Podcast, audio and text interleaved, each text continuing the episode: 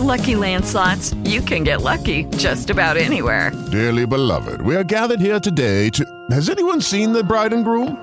Sorry, sorry, we're here. We were getting lucky in the limo and we lost track of time. No, Lucky Land Casino, with cash prizes that add up quicker than a guest registry. In that case, I pronounce you lucky. Play for free at LuckyLandSlots.com. Daily bonuses are waiting. No purchase necessary. Void were prohibited by law. 18 plus. Terms and conditions apply. See website for details. Galassia futurista abbiamo potuto esplorare le mille forme che questa avanguardia ha prodotto nei diversi campi dell'arte per sfidare l'estetica tradizionale.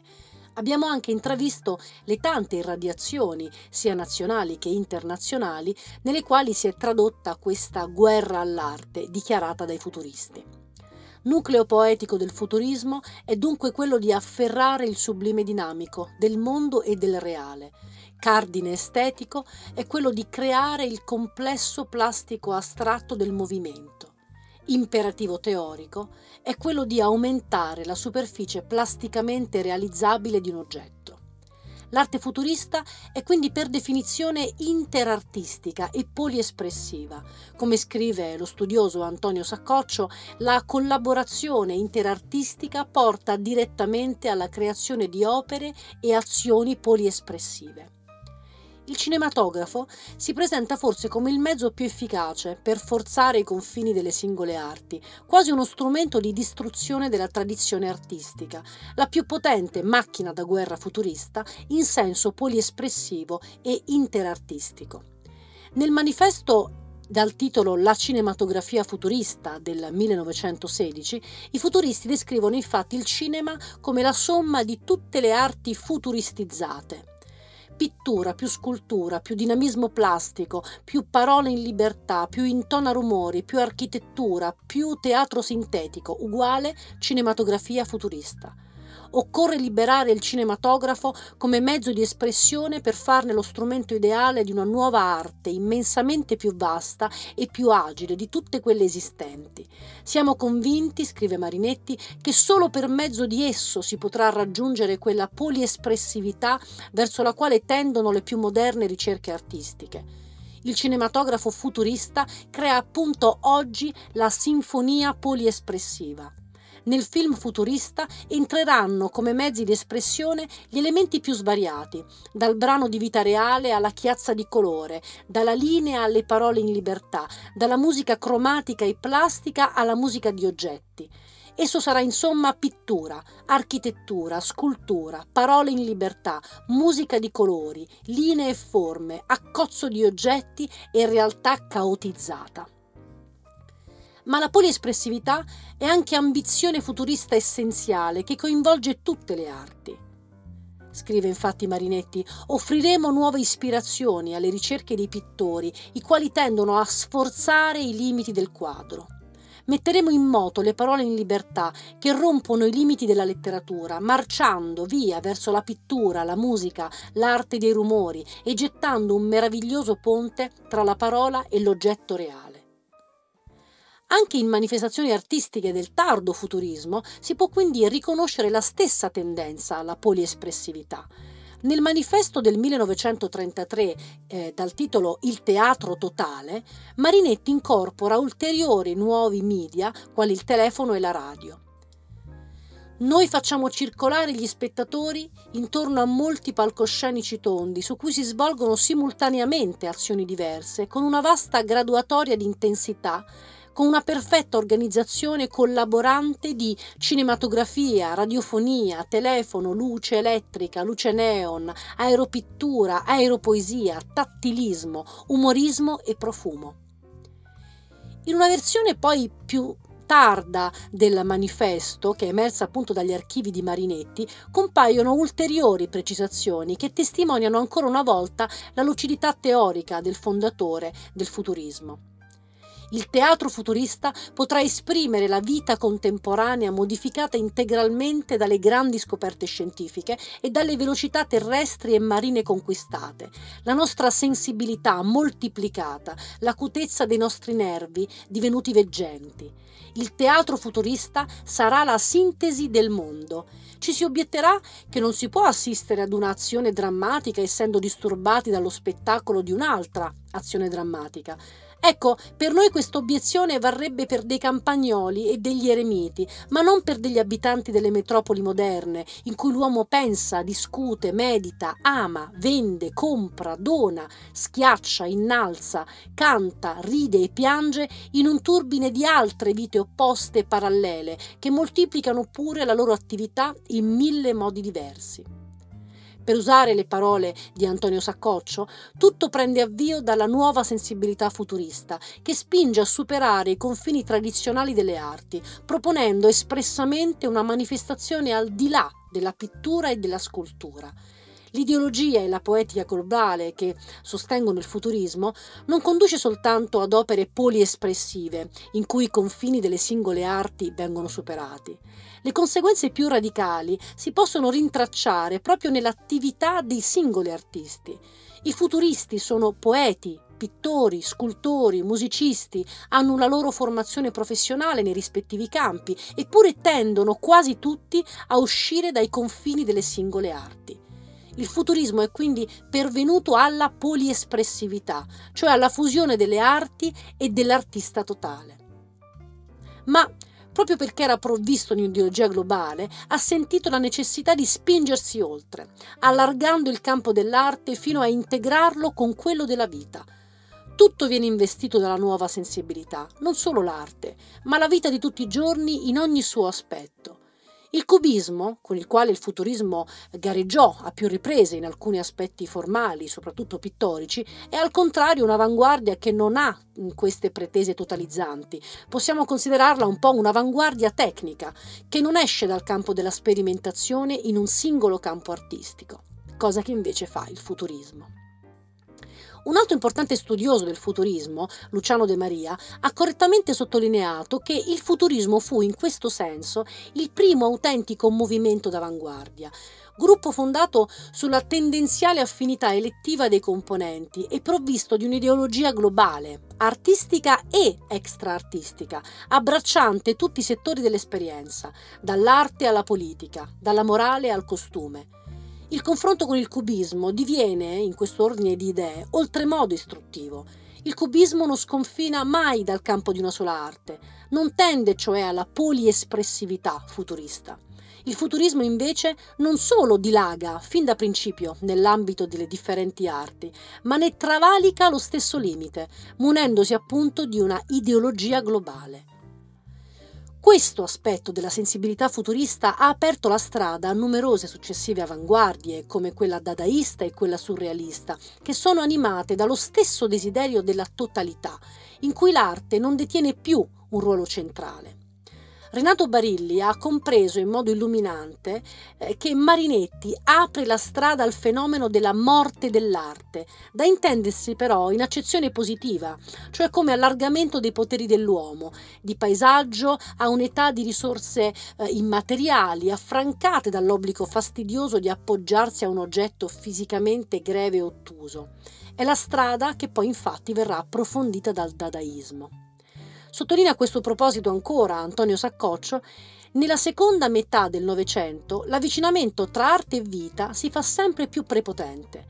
I situazionisti, con la lucidità teorica che li contraddistingue, insistono sulla critica alle singole arti specializzate, portando alle estreme conseguenze le intuizioni delle avanguardie storiche. Si punta al superamento dell'arte, Insomma, non basta più qui integrare fra loro le arti, ma occorre andare oltre, cancellando la separazione tra arte e vita quotidiana. Nei testi pubblicati sulla rivista International Situationniste, internazionale situazionista appunto, troviamo infatti continui riferimenti al superamento della tradizione ehm, artistica e della tradizionale attività artistica, in nome di un'attività collettiva e unitaria che sono già al di fuori dell'arte, sono attività totali della vita. Nel primo numero del giugno 1958, l'urbanismo unitario viene così definito teoria dell'impiego congiunto delle arti e delle tecniche che contribuiscono alla costruzione integrale di un ambiente in legame dinamico con esperienze comportamentali. La guerra all'arte iniziata dall'avanguardia futurista, culmina con una messa in discussione dell'arte stessa, cioè con una espansione della sperimentazione artistica alla vita. Questo è il prodotto della linea dinamica futurista, di cui parla con molta esattezza e lucidità il grande critico Roberto Longhi, che infatti afferma Immaginiamo dunque che il pubblico lettore, snebbiati gradualmente i pregiudizi e i precetti, soprattutto quelli della fallita estetica tradizionale, che l'hanno tenuto lontano dalla pittura pura, sia finalmente disposto a non cercare nel quadro un qualche emotivo extrapittorico, ideali di ogni calibro, letteratura, interpretazione dell'interiorità psicologica o bellezza sensuale. Immaginiamolo per poter entrare subito in argomento e parlare pittoricamente dei pittori futuristi. Veniamo all'essenziale, che è questo. Affermando la necessità lirico-pittorica di esprimere il movimento, gli artisti si avviano solidamente per la strada maestra dell'arte della pittura. Ecco i futuristi.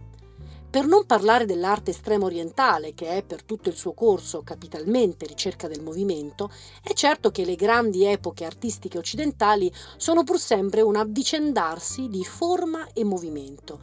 Ogni volta che l'arte, insomma, raggiunge una saturazione di staticità, di corporeità, s'aggiunge o combinandosi o imponendosi la ricerca del moto. Molto comprensivamente, questo rappresentano i greci di fronte agli egiziani, i gotici di fronte ai romani, l'architettura del Quattrocento di fronte a quella antica, l'architettura barocca rispetto a quella del Rinascimento. Ebbene, il problema del futurismo rispetto al cubismo è quello del barocco di fronte al Rinascimento.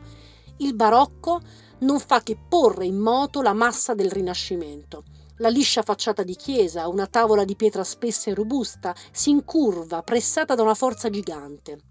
Al cerchio succede l'ellisse. Cerchio è staticità, abbandono, riposo. Ellisse è cerchio compresso, energia all'opera, movimento.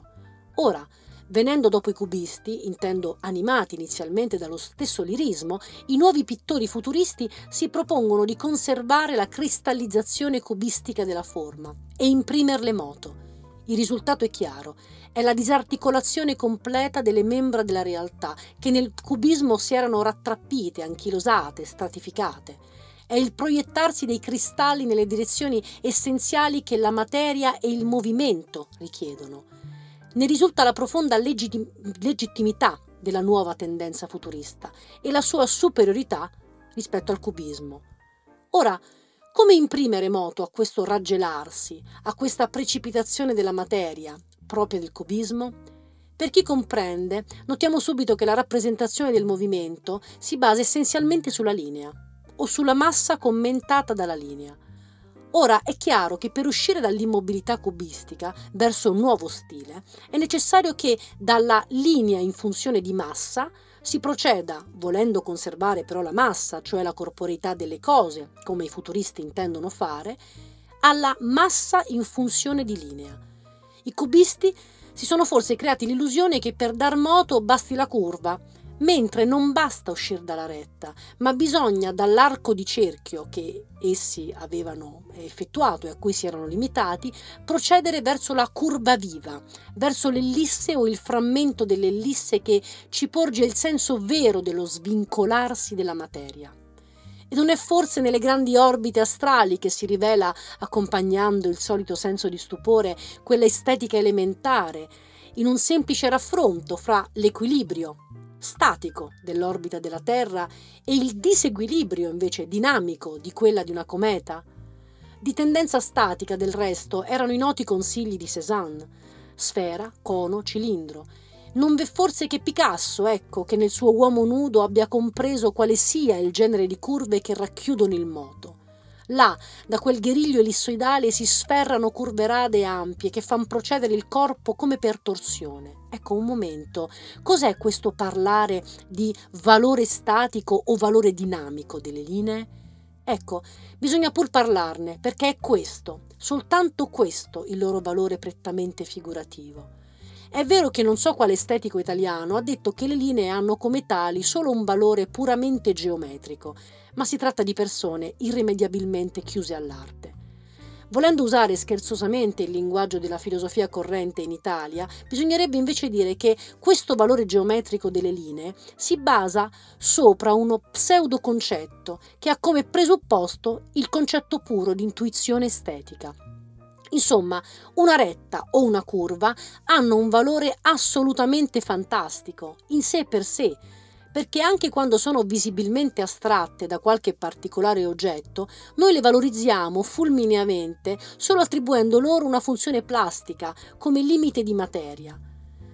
Ad esempio, una retta o si può dentellare in millimetri, oppure, riempita di tacche invisibili di vibrazioni atomiche della nostra immaginazione, si percepisce sotto tutte e nessuna ad un tempo delle innumerevoli forme che può assumere nella realtà.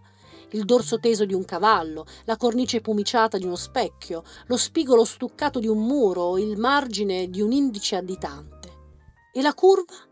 Una semplice curva irregolare, nel passare da concava a convessa, sfuma nella nostra mente miriade di visioni. La schiena scavezza di un cavallone da tiro, la curva è pressata al centro. Una maca, due forze la sospendono ai lati, o lo stelo di un fiore incurvato dal vento, il contorno teso di un seno da latte, o l'allegra traiettoria della pisciata di un bambino. Questo valore estetico immanente delle linee è stato ben presto compreso dai futuristi. Non hanno forse qualche ragione i futuristi nel proclamarsi i primitivi di una sensibilità completamente rinnovata? Ecco, seguendo queste parole di Longhi, vediamo come i futuristi sfidano fino all'estremo le possibilità interne della linea e della curva, ne riscrivono il significato in chiave dinamica e danno il via alle altre fughe dell'arte in campo artistico.